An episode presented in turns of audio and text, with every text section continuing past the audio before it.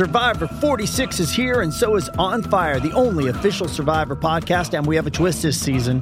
The winner of Survivor 45, Dee Valladares, will be joining us every week. We're going behind the scenes of the biggest moments, the how and the why things happen, and the strategy and analysis you can only get from someone like me, a Survivor winner. Listen to On Fire, the official Survivor podcast, wherever you get your podcast. It's only a kick, a jump, a block. It's only a serve. It's only a tackle, a run. It's only for the fans. After all, it's only pressure. You got this. Adidas.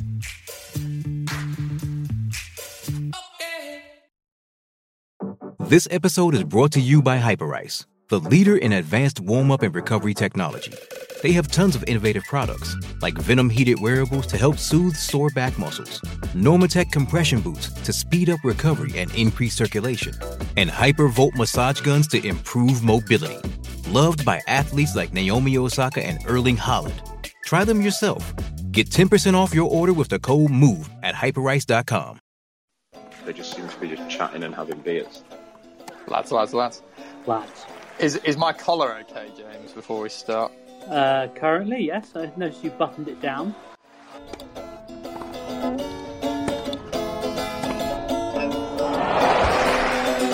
Welcome back to the Love Tennis podcast with me, James Gray of the iNewspaper and iNews.co.uk. This week we'll be talking about Ash Barty, who was finally beaten by a fellow top 10 player, losing out to Aryna Sabalenka. We'll look at the clay court rise of Alexander Zverev, who, as well as winning the Madrid Masters, is in pole position to win Best Dressed Man in the Netherlands circa 1995. Um, and I will, of course, be joined in order to talk about the two or three top players by North London's most injury-prone amateur tennis player. Um, in his spare time, he is also Metro's tennis correspondent. He is, of course, George Belshaw. George, how are you?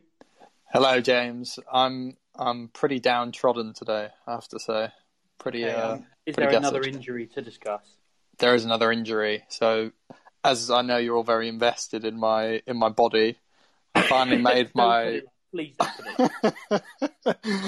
I finally made my return from this uh, painful wrist injury problem that we spoke about last a month ago. Mm. Um, and I, I had up some my first ladder match for this club I joined last October, uh, Coolhurst, and started quite badly. Served three double faults in the first game, fell down an early break, clawed my way down, got four one up, went out wide, stretching for a forehand on the clay, and uh, impressively managed to pull my hamstring. Valiantly tried to carry on, uh, was lobbed in the next game, ran back to the baseline, and just had to stop because it pinged. So I'm going to physio tomorrow morning, so I'll keep you posted next week with a. Oh, please do. Uh, doing. we might do a bonus pod in between. Um, we've also got the uh, dulcet tones of, uh, and I don't think this is too big a claim, literally one of Barnsley's top 100 active tennis coaches. Um, Calvin, how are you? You join us live from Germany, I believe. I do, yes, and I've I actually squeezed into the top 50 of Barnsley's top, uh, top coaches, James. So, uh, yeah, it's quite an achievement. I believe equals Novak's record that he's broke this week. So We'll, we'll Um, come on to that. What are you doing in Germany? uh, I am here coaching, doing my day job. Um, I'm doing, I'm doing, we're doing one week here in Germany with Luke, who's been on the podcast before. Um, we're doing one week here in Germany, um, and then we're going to Greece for two weeks after this. Who's the uh, number one coach in Barnley, Barnsley? Who's the guy you all aspire to be? Um, there's so many. It- It's so difficult. I mean, it's, it really is a golden era of, of tennis, of tennis overall and tennis in tennis coaching. I mean, they will be talking about the golden era of Barnsley tennis for years to come. It is actually a really Yeah. good time to be for. I mean, Barnsley are in the playoffs, right? They might be in the Premier League next year. It's not beyond the realms of Yeah. possibility, which is quite Yeah. Um, Barnsley not- actually used to have a very good tennis team. We won the Yorkshire League two Ooh. years running. Actually, And that's bigger than the Olympics, as we know. the Yorkshire League, Yorkshire League was a big event for a while, but uh, It's a big county. yeah, Che- cheating, if you ask me. Um, we, we, we should, before we move on to this week's tennis, um, we are going to have, uh, as is only right, uh, a minute's silence followed by two minutes of applause as a mark of respect for Novak Djokovic.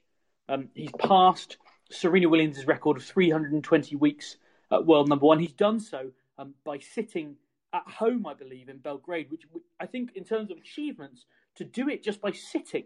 You know, I mean, can any other player really claim to have broken such records just by sitting, merely sitting? Calvin, have you got any ideas? No, no, not maybe not broken so many records, but I understand Benoit Paire was quite happy with his record of sitting. Uh, in a quote that we saw earlier on. so maybe along the same lines. I mean, Ben Paire clearly listens to the podcast because he has very much worked out that he really doesn't have to do very much in order to keep his ranking in the top 40 and keep picking up prize money. Um, rankings, of course, pretty much frozen at the moment, which is why, well, it's one of the reasons Novak's been able to sit on his backside and move up the rankings. But it's important that we pay tribute to our dear leader. Um, otherwise, we get in trouble at the hands of the Novak apparatchiks.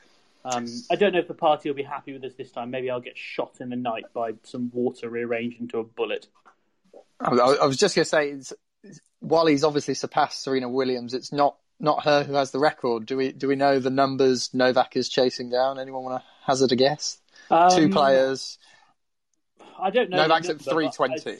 I, I, assume it's Steffi Graf. Steffi Graf is number one. Yep. Okay. And number two. Um, no, I couldn't tell you. Is it total number of weeks at number one? Yes. Is it Pete Sampras? It's not. It's, it's Navratilova because Novak holds it for the hmm. men. We, I can't believe you've forgotten our minute silence for that a few weeks ago. Oh, of course. when he surpassed Roger. So Navratilova he needs another 12 weeks to catch her. So you imagine okay. he'll do that. Steffi Graf is a big 57 away though. So he basically so... needs another year at world number one to, to catch Steffi Graf. Um, Possible. I don't think it's yeah, it's not beyond the realms of possibility, is it? Um, and and then we may have a whole podcast of either silence or applause or a sort of combination of the two, um, which which I will just send personally to all anyone with a crocodile in their, their Twitter handle, and, and they, can, they, can, especially listen listen to it. Um, well done, Novak. Uh, you are still the world number one player, even though you lost to the world number 35 last time you played. Um, let's move on to some players who actually are playing tennis at the moment. Um, Ash Barty uh, probably was and maybe still is the form player in the world in 2021, but she was beaten at last by a top 10 player. That record of consecutive victories over top 10 players uh, falling because she lost to Aryna Sabalenka in Madrid, um, who beat Daria Kasatkina, Jess Pegula, Elise Mertens, and then Anastasia Pavlyuchenkova before reaching the final. Um, you're very impressed by my my uh, pronunciation of Pavlyuchenkova. I'm always impressed by you, James. Thanks very much.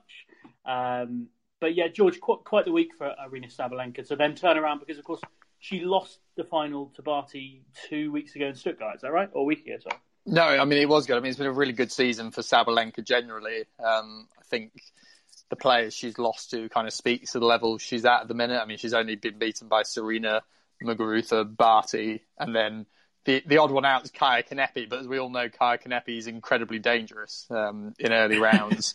so you know, even that to me, that that's not even a bad loss per se. Um, I think you know this is her first title that's not on a hard court, so that's another sign of good progress for her. You know, she's someone for a while we've been kind of waiting to have this big Grand Slam breakthrough. Um, I thought she played really well in Australia. As it happens, you know, she lost to Serena in three there.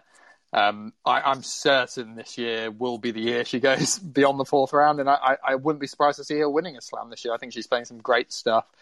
Um, it's just going to be a case, as you know, as we've spoken a bit about before. There is just so much depth in the women's game right now that a lot of these very big matches are happening in round four. Um, a little bit of a better draw for her. You know, if she was perhaps in a French Open draw like we had last year with Swiatek or Kenin, you know, she perhaps could have been going on to win that sort of title. So, yeah, it's it's it's good times for her, and I, I am not going to say immediately. I think she's a massive French Open favourite because I still don't think clay is necessarily the surface she'll be winning um, a first slam on, but she she can mix it with the best, and she's beaten guys like Barty and Halep recently. So yeah, on the up. And I think um, it's worth pointing out you know, we talk a lot about Ash Barty's kind of mental resilience. I think maybe in the past, Aryna Sabalenka, we haven't always associated with that. Um, but if you look at the way that final in Madrid played out, you know, she bageled Barty in the first set, which I think probably will have surprised her as much as anything else. And and Barty then hit back and won the second. And I, I think in terms of emotional roller coasters and you know any final for any player, especially a, a you know a, a top tour final, is one. I think if you were to choose, you know, which way around those sets were to go, I don't know. You'd want the momentum going with you going into the third set. I think anyone would take that. So to then kind of hold out in what was a very tight final set and serve it out as she did, I think she won the last eight, nine points consecutively.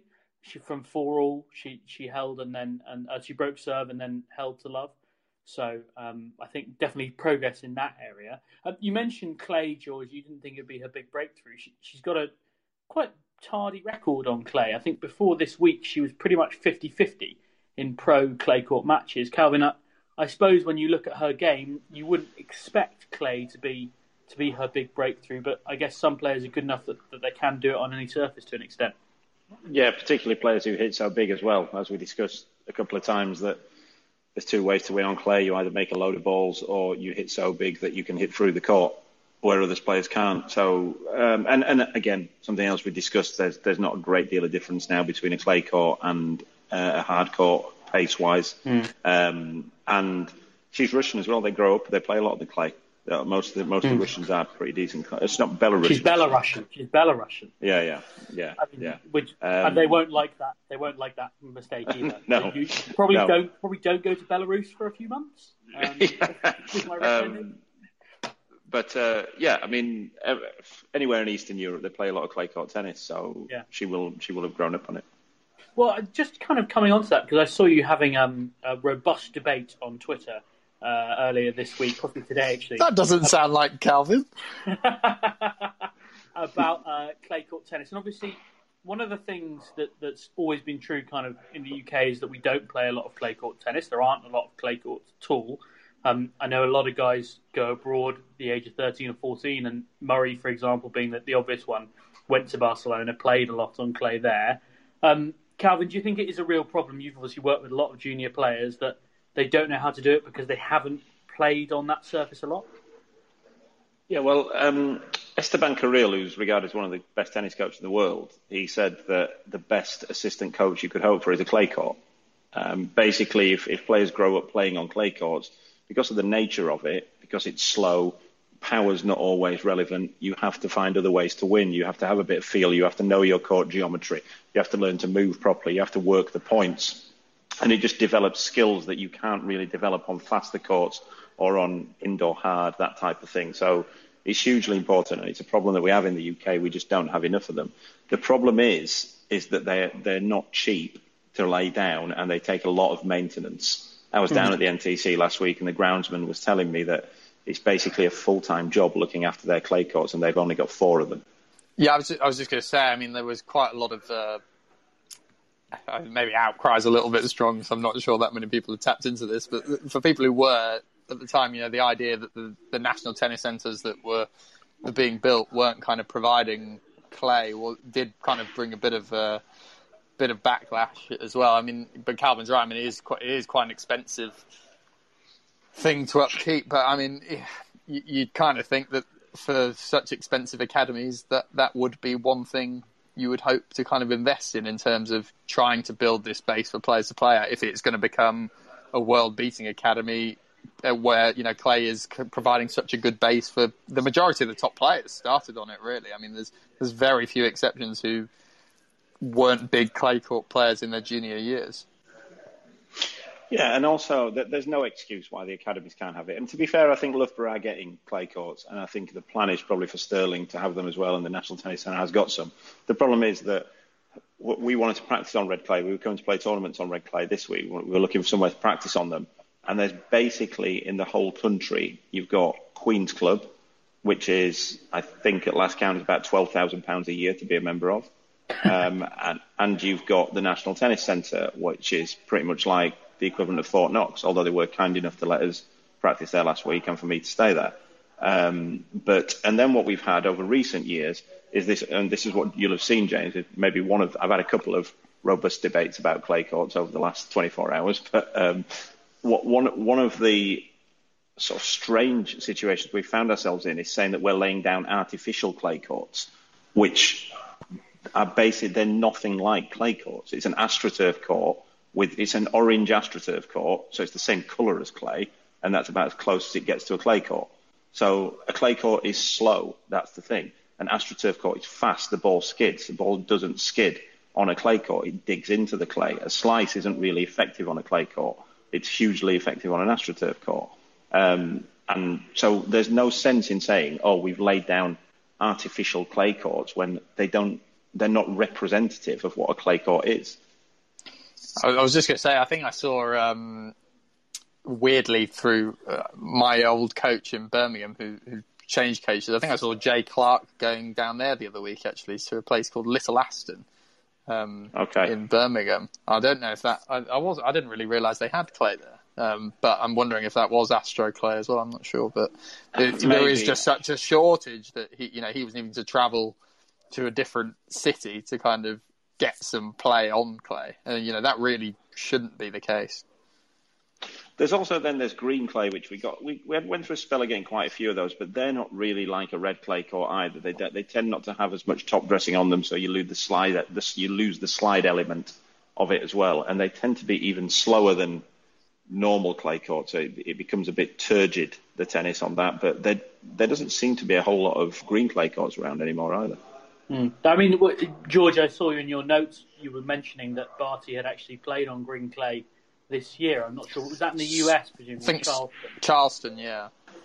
Um, there was also, I, I, should mention it, the second robust debate I had on Twitter about clay courts was somebody suggesting, and I still I can't believe this, this, I still cannot believe this, that somebody who is quite influential in the tennis world, he does a lot of presentations and people pay him. He was saying that if you can't find a clay court, then you should play with flat balls because it's the next best option. And not only flat balls, but 50% flat balls. So tennis balls with 50% less air in them than what they should have. And then suggesting that if not, then, then mini tennis balls. Which, by the way, kids stop playing with mini tennis balls when they're 10. My question, I, I, read that earlier. My question for that was: Is there a place that you can buy fifty percent air? How do you know how much air is in them? no, the, the, balls, the balls are fifty percent air, George, not not the air. You don't get special fifty percent. I, I, thought it was saying that they were like losing a certain amount of air, and you just had to work out when it was fifty percent. Or is he saying? Think, I think what he was saying was that an orange ball. So for anyone who doesn't know, mini tennis is red, orange, green. So yeah, red yeah. is the softest ball, orange is the middle one, green is the next level down from a normal tennis ball. And I think what he was saying was that orange is 50%, or maybe red is right. 50%, one of them. Yeah. But if you, it, to, to, sort of put that into context, they just don't bounce. So clay court bounces high, right? A 50% ball doesn't bounce, and the players won't be trying to do different things with it because they, they, if if two professional players played with a green tennis ball, the ball wouldn't reach them. The ball wouldn't reach each other. You can't hit it. It doesn't go anywhere. So yeah, just astonishing, absolutely astonishing. I would like to see. I mean, this man has a PhD in sort of um, yeah. sports coaching science or something along those lines. I would like to see him play proper tennis with a fifty percent ball and, and, see if it looks anything. Because as you say, it it won't bounce, and then that's kind of you know the best clay court player probably ever. The biggest problem is of playing against him is this spitting, spin yeah. forehand. Yeah. Uh, yeah. And I assure you, if you gave him a 50% tennis ball, he would be a lot easier to play against. but it's also not, it was also. I'm not saying I could beat Nadal with a 50% tennis ball, but you know. It was also the certainty. It was the certainty with which he said it, though, that it's it, it is great for player development. But what this is a this is a man of science, right? So what evidence have you got that this is great for player development? Which, which player has come through He's currently in the top 20 in the world and said, yeah, you know, I used to do six months just playing with mini orange balls. it's just, ludicrous claim from a man of science. a man of science, I like that. the Chris Whitty of tennis. Yeah. Well, um, anyone who wants to uh, join in with Calvin's robust conversations about tennis, he's at Cal Betton on Twitter, and I would thoroughly recommend. I think like every week we've got a new debate that Calvin's a new kind of robust conversation that Calvin started with someone that has I'm- spun I'm- off what- into something to talk about. I'm all Well, for there was one yesterday. There was one We need to yesterday. title Somebody it. on the com- There's someone on the commentary yesterday. It was after um, Zverev had won, and I think Robbie Koenig said they were talking. They've obviously altitude was a big factor in Madrid, and Robbie Koenig said um, the altitude is determined by your attitude. And I'm like, no, it's meters. It's meters above sea level. that's, that's what determines the altitude. That's a classic, like the classic commentators thing of saying, like they're just having witnessed a really good performance, and they want to make a point that it doesn't matter what the conditions are if you just think that they're not there. yeah, And actually, the truth is, no, you're just better than the other guy, and Yeah. that the conditions haven't made a difference in that sense. Um, I'll we come on to my full Zverev rant later on. Yeah, absolutely. We'll come on to commentators' laziness about Zverev. George, you wanted to say something? I was, I was just going to say, I think I think we need to name this segment something like Betton's gripe of the week or something, or just just it needs an official title, and we get- work Yeah. out once a week his angry Twitter rant and I mean, I'm just it. worried that it might take over the whole podcast. That's the problem, right? if, if we actually give him the space for it, rather than making him crowbar into it. Um, I, I, I don't know whether we've uh, we've re- really given Aryna Sabalenka all the time she deserves. She she has been playing extremely well in 2021. Georgia, as you mentioned, I think we all think that she is due a Grand Slam breakthrough. Just for the record, it's worth noting that she's never been past the fourth round in a Grand Slam. She's never been past the second round at Wimbledon. Um, her record at the French Open is very shoddy as well. As you say, she, she's now up to uh, number four in the world, uh, which is a career high ranking. Am I right in saying that the French Open seedings have already frozen? Or uh, George is making that face when he's like, "Oh, here's something I should know, and I don't know it," because obviously I, they moved it. I always think I can't remember. I always think it's just before Madrid or just after Madrid. I can't remember which way around it is. Um, Well, I mean, look, if it's after, then she, she will at least have you know guaranteed herself a pretty handy draw. Um, and, and Medvedev went back above Nadal if it was this week, well, exactly, which is so pretty. that would be significant. Yes, uh, maybe we'll find that out. Um, and Yeah, we'll talk about it next week. yes, exactly. But no, um, credit to Aryna Sabalenka, even though uh, she has spent the last six weeks avoiding me for an interview. But uh, it's okay. It's fine. I'm not bitter about it. I'll move on. Very rude. I know. She claims she's too busy playing tennis. I just don't. See Did she say that directly, or is this people around? Well, no, that? because as you well know, George, one doesn't have direct conversations with top 10 tennis players. One has direct conversations with IMG, um, inevitably, because they manage everyone. Uh, people they don't manage, though, Alexander Zverev, because no one really wants to. Uh, but he is at least winning tennis matches now, uh, which is what he's supposed to do. He took the title in Madrid uh, with quite a, a sort of laundry list of players that he beat on the way. Uh, we'll come on to those particular matches. He beat Dominic Thiem, Rafa Nadal, and then the big hitting Matteo Berrettini in the final. George, quite a, quite a decent run for, for anyone, never mind for Zverev. Yeah, very good. Um, I mean, he's he's had success in Madrid before, and I think he beat Thiem in his first title win there um, in 2017 or 18. I can't remember which, but um, yeah, you know, it's it's a court that suits him again. Um, you know, we spoke a bit about the differences in Madrid. You know, Zverev's got a big serve that does suit him. Um, he likes an indoor hard court as well. Um, but that said, he is also a pretty handy clay court player, and you know he um, has won Rome before as well. He's done pretty well at the French in the past. Um, so I, I think he's probably sliding a little bit under the radar for this French Open, actually. Um, Do you think we do under, Do you think we do underrate him on play? For what yeah, I, I, I, I think a little bit. I mean, I don't know if I think he's a pretty solid player on every surface, apart from maybe you'd say grass. We've never really seen his best form. Um, Yeah. But you know, the, I think he he is good on clay. I think the the interesting thing this year will be that there's clearly such a weakness in one of the top four seeds on clay. You know that that doesn't really happen at other slams. Um, You know, if Zverev lands in Medvedev's section, you're pretty sure he's a semi-finalist. And if if it's the case, and we should know this, whether Medvedev is one of the top seeds, and Zverev can go on to the side where there's no Novak and Rafa, for example, and you know he's just beaten Thiem in Madrid. We don't know exactly what shape Thiem's in. Okay, team, you'd normally back him, um, but you know that that that's an opening for someone, and it'll take a few things to go right for Zverev. You know, I don't really see him beating Rafa, but if you know Thiem takes out Rafa, for example, which I think is possible in a one-off match that's maybe not the final, um, rather than you know him beating him in the final, having gone through a Novak, having gone through a Stefanos, having gone through a Zverev.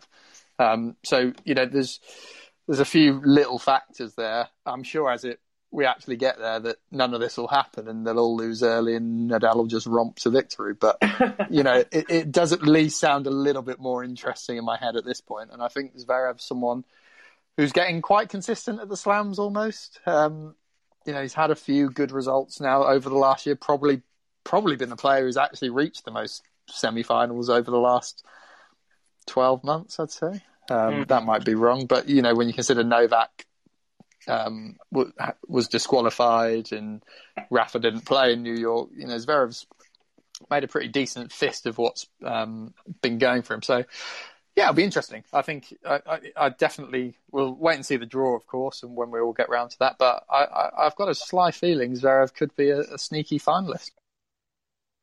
Uh, I mean, yeah, I, I, think a sneaky finalist, someone who'd won a title on clay a couple of weeks before, is not necessarily the same thing. But I think but, when you, you know, but but but we probably wouldn't have him in our top. Well, uh, we wouldn't have him in our top three favourites, would it? Oh, We'd probably. George, don't you start with your top fives? Honestly. Well, I mean, well, um, but I think it's, it's an interesting question though, who your top fives are at the minute because I mean you're probably looking at Rafa, Novak, and Thiem as the top three. Tsitsipas, yeah. Tsitsipas four. I would, I would certainly yeah. have him in there. Yeah. And yeah. then Zverev five, or are we putting someone well, else? I, I, don't know who else you put in. Not Rublev because we know that he doesn't have it against the top players. But he's Not beaten Rafa on clay the last few weeks. Yeah, I mean, I'm kind of, I'm discount. I mean, I, I think we've talked about Rafa not being a form guy necessarily all the time, and I'm kind of discounting a lot of his results at the moment because I just I don't think he's fully fit. I, th- I think he's got this injury which not necessarily is hindering him, but I think it's hindering how much he's willing to push. I think his, you know, we've talked before about these guys targeting the Grand Slams, and I think Rafa's feeling on his injury is, look, I'm not going to like knacker myself in the Madrid Masters quarterfinal. If push comes to shove, and you know the doctor's saying, well, if you take a load of painkillers, you could really you could get through this match and you'll be fine and you have freedom of movement, but we don't know what it'll do to you. He's not going to do that. So I, I kind of think everything with Rafa at the moment is with a pinch of salt. Nevertheless, just don't think Rublev is a top five player on clay. Uh, the only other guys you're going to put in there are Berrettini, who's obviously in good form, and Diego Schwartzman equally. So I suppose Zverev does sneak into the top five to answer there we go. That's all I wanted. That validation. That's all you ever want is validation, and I, I mean that's why we all became journalists. That's pretty much we just live for it. Um, Calvin, I, I, know you've got to be in your bonnet about Alexander Zverev's technically perfect backhand. Um, just before you kind of release that B, do you, do you think people? I, and I know you're going to say that clay court's the same as every other court these days, but do you see Alexander Zverev as someone that people do underrate on clay? And someone who could go deep in a French Open? No.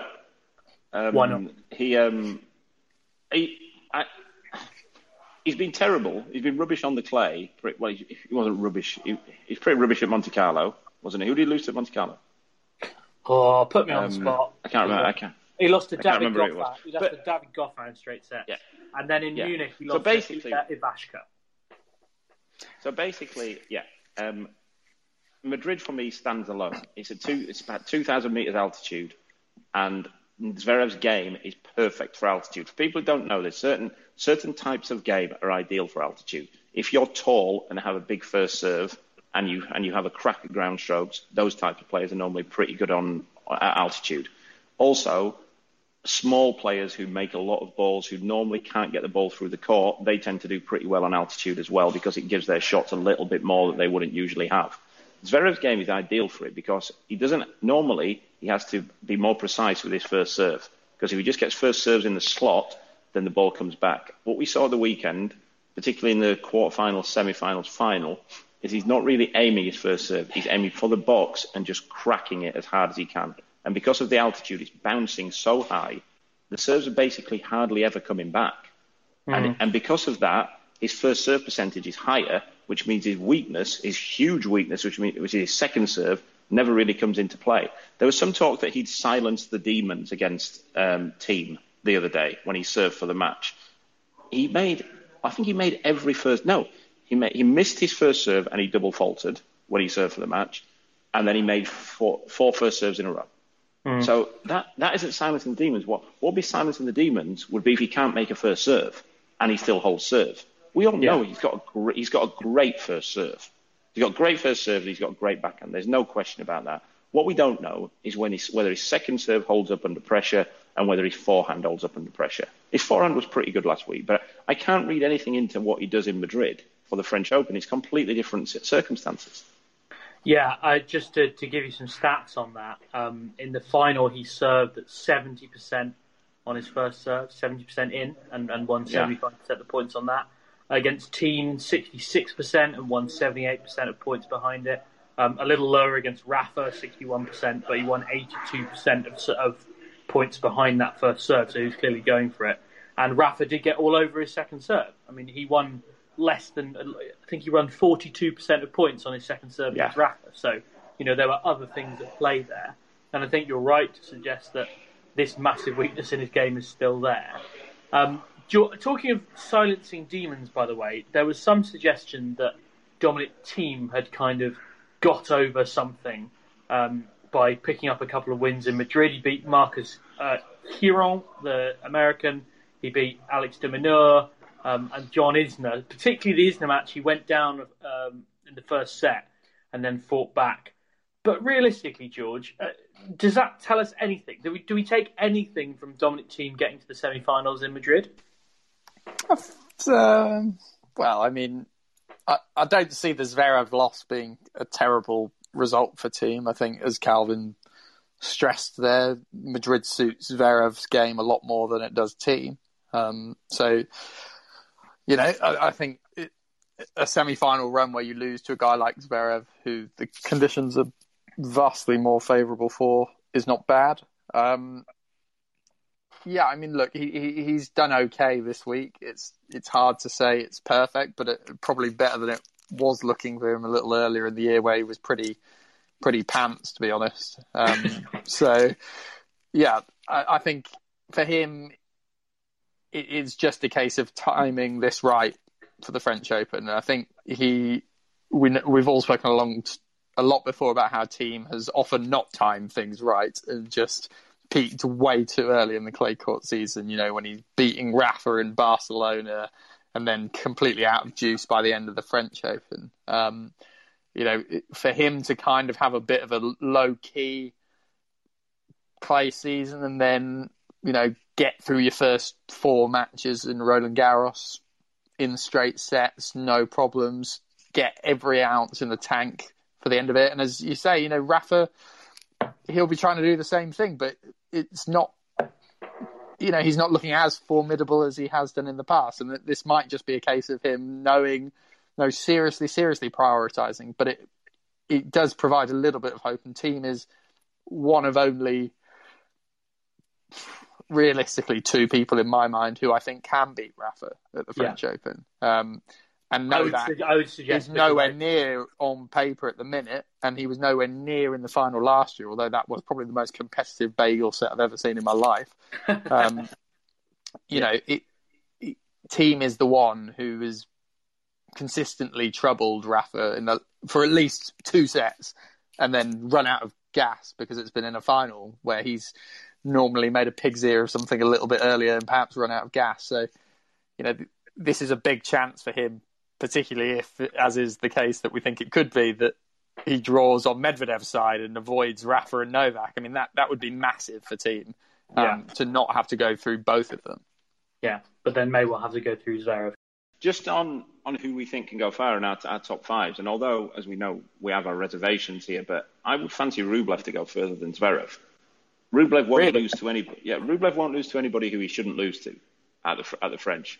There's a and fair we know chance that that is Zverev will. Specialty, isn't it? Is losing to people that you shouldn't. Yeah, exactly. Yeah, it, it, I, could- there are numerous people who I can see going past Zverev. I'd even have Sinner above Zverev, if I'm honest, and who could go further at the French. Well, well, Sinner was superb at the- the last French Open. You know, he probably Yeah, along with along with Schwartzman, he gave Rafa the roughest ride. Um, I would say. So And he, yeah. of course, is, is playing Rafa again, I think, tomorrow in Rome. So that'll be a nice kind of uh, form check. That's Tuesday, uh, depending on when you're you're listening to this, that he's he's playing. So that'd be quite quite an interesting. He played great today. I watched him against Humbert today. He was fantastic. Uh, yeah, nice matchup of two kind of uh, up and comers there. I just wanted to just on Thiem kind of this is what he said after he lost to Zverev. He said it was a way better result than I expected. Playing wise and physically wise, I expect to be in decent shape, but there are still many things to improve. Just to keep just to keep all the intensity all the week, day in day out. I'm very optimistic that every week I'm playing now, it's going to improve. Especially for confidence, it was important to get a great result here. I'm happy that I think I'm on the right track.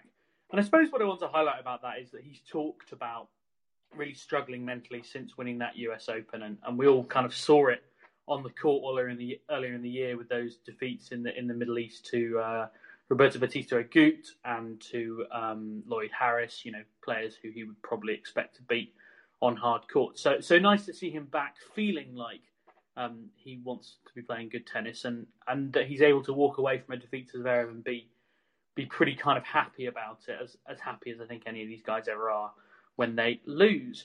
Um, let's move on a little bit. More good news for guys who we've maybe been worried about in Andy Murray, who is out in Rome this week. He's not playing; he's practicing with um, with Novak Djokovic and with Diego Schwartzman as well, two very good clay court players. And, and then I think he's going to head to Lyon and Geneva, although I should put that with the asterisk that almost any of that could change at any notice because this is Andy Murray and we know that he has his own particular approach to scheduling. Um, he's brought back in uh, Mark Petchey, uh, something that we were chatting about off air last week, and that's now been um, been confirmed that he's got Petchey And I think on a, a sort of consultative basis, George, is that right? Yeah, I think it's uh, uh, semi semi. Uh, I was going to say semi permanent. Temporary is probably just the best word to use, to be honest. But yeah, I mean, it's it's a, it's one of I would say one of Calvin's famous trial periods that Oh, he loves yes. so much. Not that he needs. You know, they know each other pretty well, but I think it's just a case of seeing what he can bring to the team. There's no one dropping out or anything. It's just that extra voice in there. Um, we all know Mark's pretty pretty good technically. Um, excellent commentator. It'll be a bit of a loss if he's not doing much of that the next few weeks because he's uh, certainly very good in that department. Um, but yeah, look, I, I think Andy is an interesting time. I mean, Novak was quite complimentary of him earlier, actually, um, talking about their practice, saying he thought he was moving really well and hitting really well. And Andy's been a bit funny in terms of saying, well, you know, the French aren't going to have me with a wild card until they see me play. And whether that means they need to see me win matches, I'm not sure. It was just, but it, you know, it'll be interesting. I, I'm a little bit surprised they're not just giving him one, to be honest. I still think, from their perspective, getting bums on seats, um, he, he's still a decent enough draw, and I'm not sure many of the wild cards who will be getting one will be so good that they've definitely earned one. Um, Yeah. So, yeah. Um, Calvin, as I mentioned, you, you were kind of aware that Petch was uh, in the mix. Can you kind of give us a bit of an insight into what, what he will bring and, and their kind of relationship between between the two of them? Um, first of all, I, I, I, Petr was on Amazon today, um, and he sort of cleared it up. I, I don't think it's quite a trial period. I think you know that they are going to go ahead with it. But Petr said that he doesn't think he'll be able to do the travelling that's required to be a, a full-time coach and that kind of thing because of the commentary. Uh, and I know he's committed to the Tennis Channel over summer with uh, in America, so I don't think he's going to necessarily be a road coach. Um, in terms of what he'll bring, he's obviously a good coach. He, took, he, he knows Andy well. He knows his game. Andy trusts him. Um, and I think it's just another pair of eyes. I think that's what Andy probably thinks it is. I don't think it's any sort of shade on, on Jamie Delgado, who's his coach. He's, he's well, he seems well on board with it. I think it's just some just a different pair of eyes to look and see if any improvements can be made. Really. Am I right in saying that they worked together way back when. Is that, that right?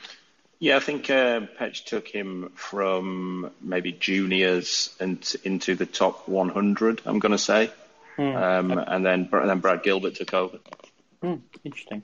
Um, Murray's also confirmed um, this week that he's going to play uh, what I believe I'm supposed to call the Cinch Championships, uh, which is Queens to everyone else, uh, along with Dan Evans uh, and his brothers playing doubles as well. Uh, I, I did note, George, that the the LTA press release mentioned. I kind of saw the headlines: Andy Murray, Dan Evans, and I sort of scrolled through looking for who else was confirmed to play, uh, and I was kind of sadly disappointed that there were no other singles names mentioned. How badly do you think this Queen's Field is going to get hit by the French Open moving a week later?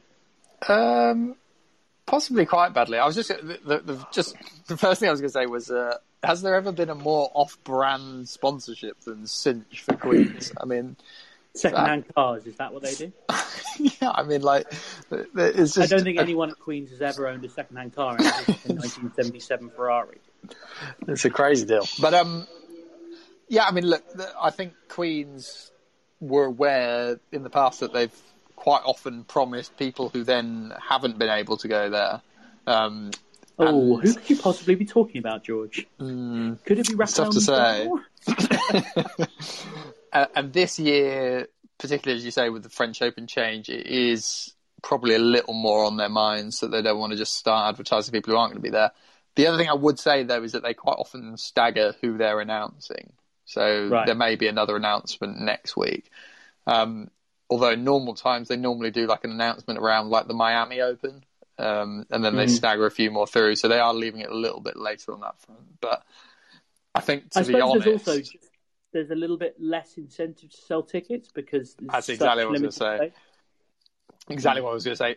they've they've sold out what they have. So Yeah. what's the incentive to then drag people in? You know, it's not like you're trying to max out your ticket sales. It's, it's a minimum that's going to go to the hardcore tennis fans who are going to show up either way. So yeah, I, Yeah. I don't think it's probably top of their agenda. Of course, they've got a new tournament director this year, so um, it may just be a general different approach. Who knows? But um, Yes, We'll- we'll there's, a, see there's what- a lot to be talked about tournament directorship and the uh, the LTA's much vaunted tournament director development program, um, which Yes. I know uh, That was Calvin's gripe of the week, wasn't it? The other week, I think. It, Uh, not on I this pod, but I saw him lose. I jumped on it. It wasn't. It was. Mike Dickson's. Yes, I think Dicko was uh, of the Daily Mail, a esteemed colleague and sort of fellow employee, um, who really decided that this was a, a new and innovative way of throwing money under the wind. Um, which, well, I don't know. I mean, if there aren't any British tournament directors, you've got to do something about it. But let's not get bogged down in that because I think it's, it's maybe Well, something for a slow week. I was going to say we could save that chat for Queens because I think the idea there aren't any British tournament directors is is uh, not true really, and that it's very odd that they've. You know, why would they get a training scheme when they've already got British people running these other tournaments that are surely obvious stepping stones? And I think the the the clear answer is that there are very uh, more and more dodgy links with IMG appearing that are uh, pushing through odd candidates into odd spots. Is what I would say. Um, I ju- should just um, say that um, we're not suggesting that IMG are providing any corruption in this. Um, oh no, IMG no, have it's strong not corruption. links- No, but the word dodgy is very dodgy, George. Um, Well, dodgy, dodgy in terms of uh, yeah, dodgy is maybe the wrong word, Dodginess. But dodginess. Jam, I'm, I'm I'm thinking more jammy dodger dodgy than uh, you know corruption. How about that? George, all I'm doing is kind of making, making notes for my High Court deposition and wondering how to explain to the High Court judge what the jammy dodger is. Uh, but anyway, Calvin, you wanted to say something presumably slightly less libelous? Yeah, um, well, being, being it's me that's saying it, I won't put money on it. But um, um, and one, I prefer if the LTA put more time and effort into getting more tennis players than tennis than tournament directors. Um, and and two, there were I I don't get there's the suggestion that, that I think somebody commented on it. I don't know whether it was someone from the LTA or not, but somebody commented on it saying that if we had more tournament directors, we could have more tournaments, right? The tournament director job is a bit of a black. It's a bit of a cushy number. They don't really do anything, right? Yeah. The, the, refer- the referee runs the tournament at any level. the tournament director is a bit of a schmoozer, and I don't sort get of why. head of really- marketing, really, isn't it? yeah, I don't get really why. You know, has any tournament director gone through a course to become that before? And, and you know, so it's just bizarre. Like I think Uh, that yeah. Ross, Hutch, Ross, Ross Hutchins went straight from playing tennis to being the tournament director. So why do we now need a course? And, and realistically, has, has he got a BTEC in being a tournament director? I don't think so. no. and, and realistically as well, right? It, say if say if one of us goes and does the tournament director course, right? Are we realistically going to be getting queens, or are they going to give it to the next British player who retires? well, I, I was going to say, I mean, like, J- Jamie Murray's probably just waiting to have that job, isn't he? Really? Yeah. I would, I would Yeah. suggest um, that he's not quite finished, but in a couple of years, probably would. Not, I'm sure the new guy will be fine, but um, yeah, it was a, it was a slightly odd choice. Let's put it that way. Uh, maybe maybe a week uh, in a, a few weeks' time we can get on someone who, who runs one of these smaller tournaments, uh, you know, a, a tournament director, and they can tell us just how much of a blag it is. Um, that might- Yeah. it Yeah, quite tell us about this thing where you do absolutely nothing. Yeah. Hello. Says so you're a tournament director. what do you do with the rest of your day? Um, Yeah, when you let- pretty much let- call up players and ask how their day's been. very good. Um, well, I don't envy. Well, actually, I, I think we should be very um, grateful to the tournament director in Rome this week because whoever he or she is, uh, they've put together a cracking women's draw. Uh, Serena Williams, I believe, is back this week on in Rome.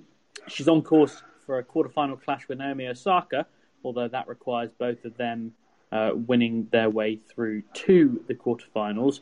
George, although I think that probably doesn't require quite as many victories as I do. I think is it one each basically? T- two. Okay. Naomi Osaka winning two matches in a row on clay. I'm not confident.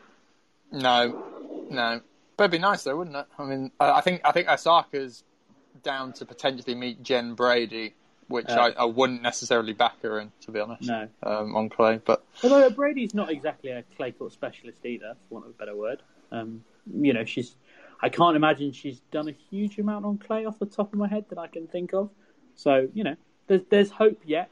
To, to be honest, I'd quite happily watch Jen Brady against Serena Williams on clay as well. mm, Um, Naomi Osaka first has to get through um, Jess Pegula uh, rather than Jen Brady, uh, who you've kind of interchanged American East Coast players. I, I think I think Jen Brady's the one in the round after potentially. Right. The second match win she'd need. I think, off the top of my head.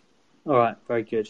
Um, but yeah, so definitely worth keeping an eye on on Rome on both sides, both the men's and the women's this week, because there should be some some really decent matchups. I think George, you you very kindly for me put together the sort of potential quarterfinal lineup, and it it does look like some pretty serious matches. I think it's the last sixteen I've put together for you, James. Even better, even better. Um, I quite like the look of uh, Sophia Kenin versus Iga Swiatek, although I rather fear that that might be a bit one-sided. Repeat of last year's final, of course. Yes, although Sophia Kenin has rather forgotten how to play tennis since then. Mm. She'd forgotten how to play tennis before then. I mean, it was a miracle she got to that final. I mean, honestly, she was terrible. I think she got double bageled the um, the match before the French Open by Azarenka or something, or if, if memory serves. Yeah, I think you're absolutely right there.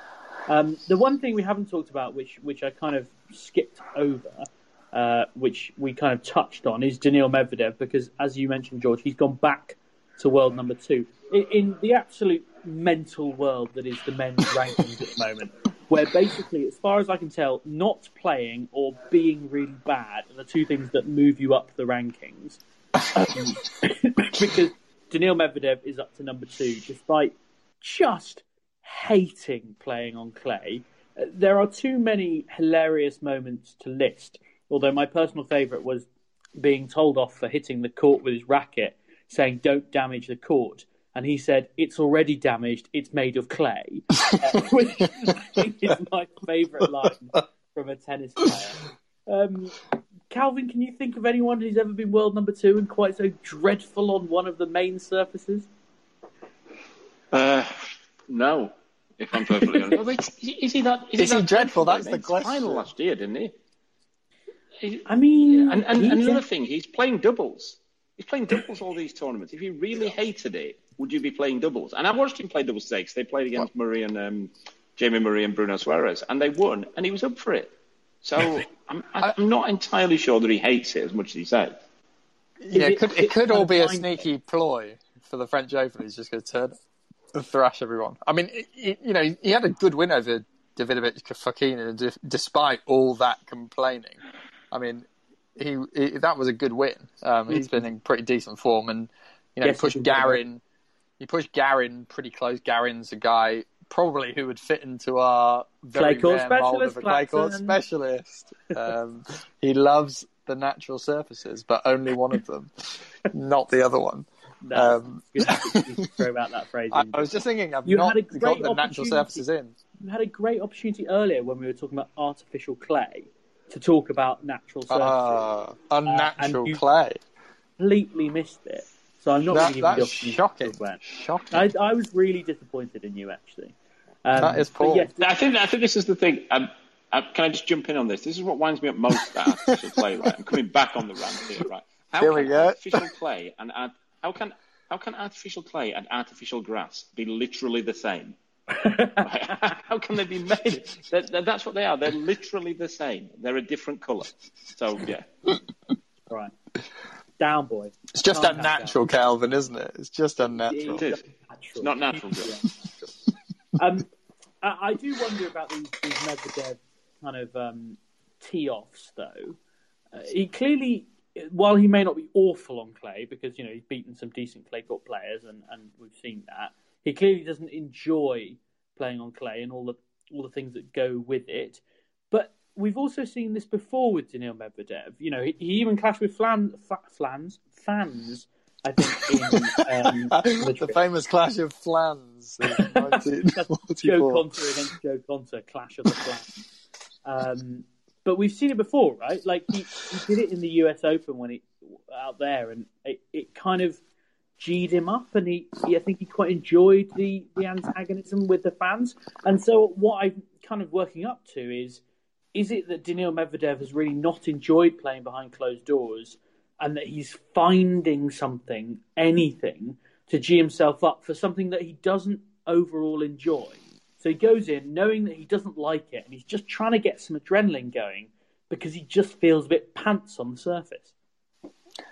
I I don't I don't really know where I, what I think he's trying to do. I mean, I, I can't really understand how someone in his team isn't grabbing a hold of him and saying you, need to at least try and enjoy it and like have a bit of fun.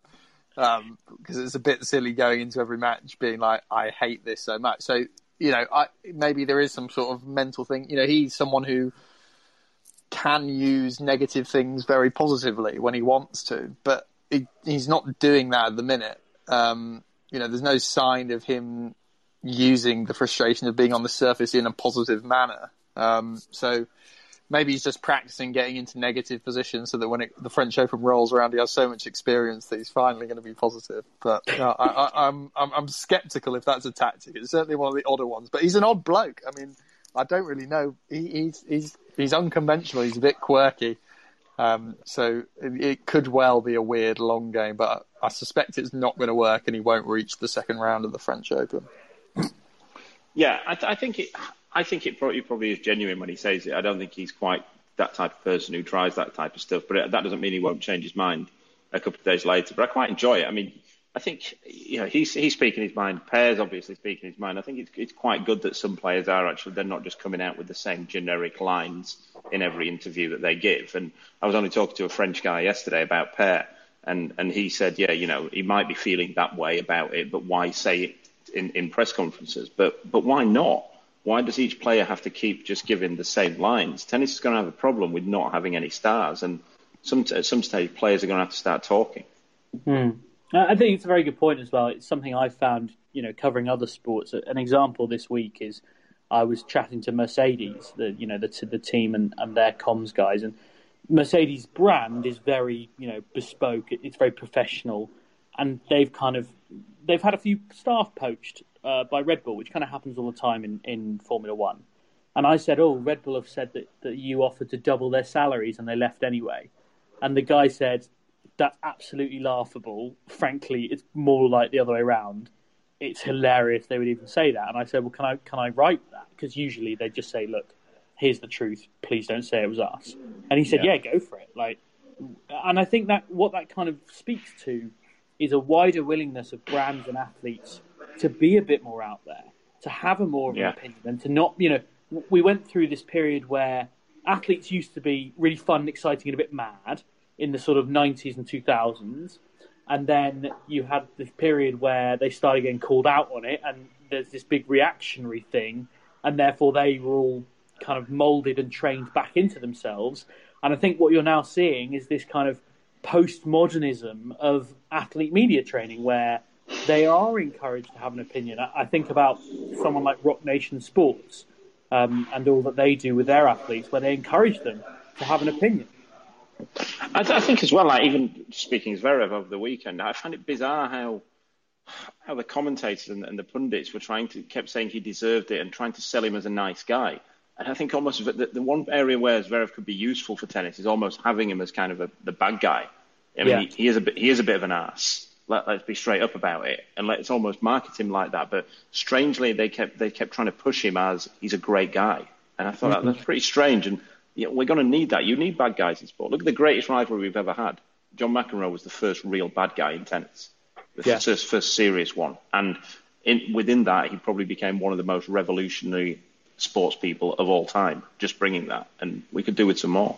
And I think if you think about rivalries, and George, I know, hates the Nadal Federer nonsense friendship, but you think about great rivalries in sport, it's people who hate each other. Yeah. You know, Prost and Senna, uh, Cantona and almost anyone on the pitch at the same time.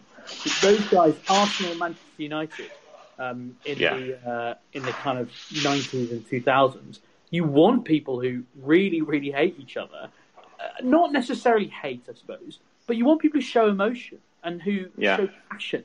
Because that's why we all play sport, no matter what it is. That's why I was having an argument with a bloke on a rugby pitch two hours ago because we want we get passionate about it and we want Yeah. our stars to do the same. George, the the other thing I'd say is like if you think about people's wider interest, actually it's not so much about whether they like you or hate you. It's about that they feel something about you, that they have an opinion, Yeah. that they care what you're doing and why you're involved. And actually, this idea you need to be this perfect um, person all the time is it can be a bit of a turn off. You know, people on the tour trying to replicate Federer, who's somehow nailed this perfect Saint Federer brand, um, which you know, great credit to him. But that, that's a, such a hard brand to pull off to be like massively successful on the back of saying nothing essentially half the time. Um, so you know, for guys like Medvedev, it, it's probably better for your brand just to be a bit odd, a bit funny, a bit quirky, and go a bit mental now and again.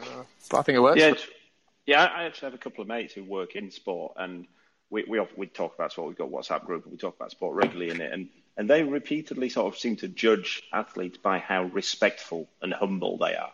And I never get it. I'm like, I, I just don't care about that. You know, we sort of mention an athlete, and they'll go, "Yeah, you." And I think the most important thing is he, he seems really respectful. And it's like, no, the most important thing is, do I want to watch him? Like, Yeah. that's what. If if he's on, am I going to watch? And No, you know, that's- that's it. that, that said, I mean, just just to kind of flip the coin slightly, is there is a line. Like, uh, yes, and and this is why sports people do end up stuck in their shell because they are so insulated from the real world that they don't know what is a normal thing to say. You know, you take Alexander Zverev, for example, who has these allegations hanging over him, which he strenuously denies but has not taken to court, which make of that what you will. But we've all read the articles, we've read the witness statements, and he says, you know, aren't true, but equally it's he said, she said at the moment, and there's been no legal ra- ramifications or legal kind of resolution of that. Um, and I suppose what I'm trying to say is that if these guys are normal people and they have normal people around them, then their character can come out and we're all happy with it. What's also important is that they know what's right and what's wrong. And there's being a bad guy and then there's being wrong and promoting things like domestic abuse or conspiracy theories or anything Cam Newton says on a regular basis. Like there are athletes who get it wrong and there are those who get it right. And th- I think that's why when you're talking to your mates who are sports marketeers or whatever, their default position is guys who don't get it wrong. rather than guys who do get it right because it's less of a risk for them. I think. Yeah, totally. I think it, it's definitely that, and they want things they can sell. But I think it's it, it's almost like a, a, peak and a trough, isn't it? There comes a point where, where everything stays the same, and, and do kids really want to get? Do kids really care about? And, and kids are what we're talking about. Do they care about who's respectful and that yeah. kind of thing? But you know, you look at the Cantona thing after after Cantona went in the crowd at Crystal Palace, Nike just jumped on it.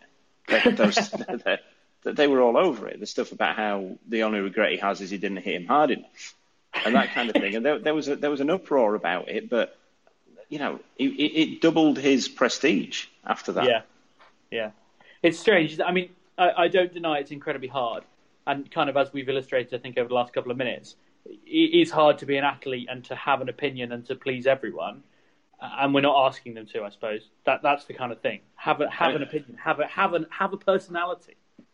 And it's funny because I was, I was literally just reading uh, a book about uh, McEnroe and, and Borg actually, and it says in it that in in 1981 uh, when he came for Wimbledon, Nike pushed a huge marketing campaign around McEnroe, and one of the posters was it was just a picture of him, and it said Nike, and it said John McEnroe's second favourite four-letter word, and, and, and, and, there was a lot of uproar about it at, at the time, and you know, but it, it's great marketing, but that's what he was. They they put they marketed him on what he was. Where I wonder now whether we to we they wouldn't do that now. They'd be trying to push that he's actually a nice guy and he, he's actually yeah. respectful and humble and this kind of thing because that's how we want them all to be.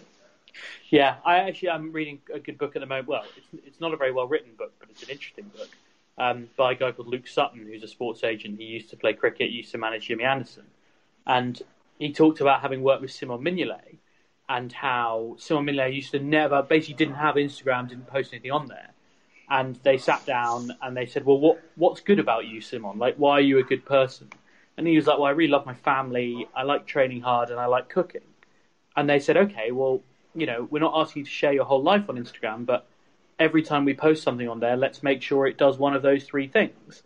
And then you kind of grow into a personality, and people get to know you. But you know, there's a lot of guys out there who've got a lot of people around them who are very scared of what they might say or do which, frankly, given some of the gaffes and boobs that these people have posted, I'm not surprised because I also would be scared of what they could do. Um, this is probably something we could talk about forever, but uh, we we have run out of time, of course, as we always do. Um, keep an eye on Rome this week. It is, of course, on Amazon Prime uh, Video, as always, and their excellent coverage and commentary. We're not paid to say that. I do just quite like it.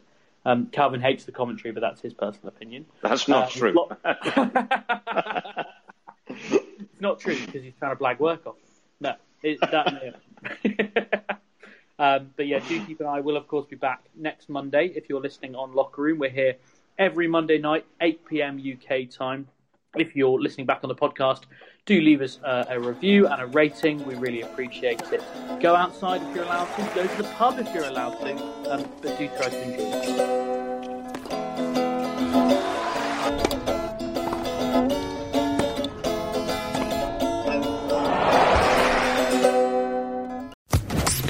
it. Podcast Network.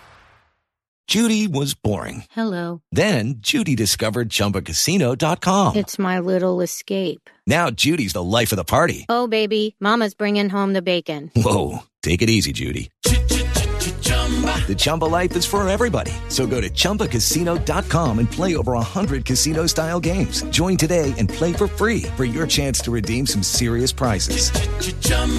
ChumbaCasino.com. No purchase necessary. Void where prohibited by law. 18 plus terms and conditions apply. See website for details.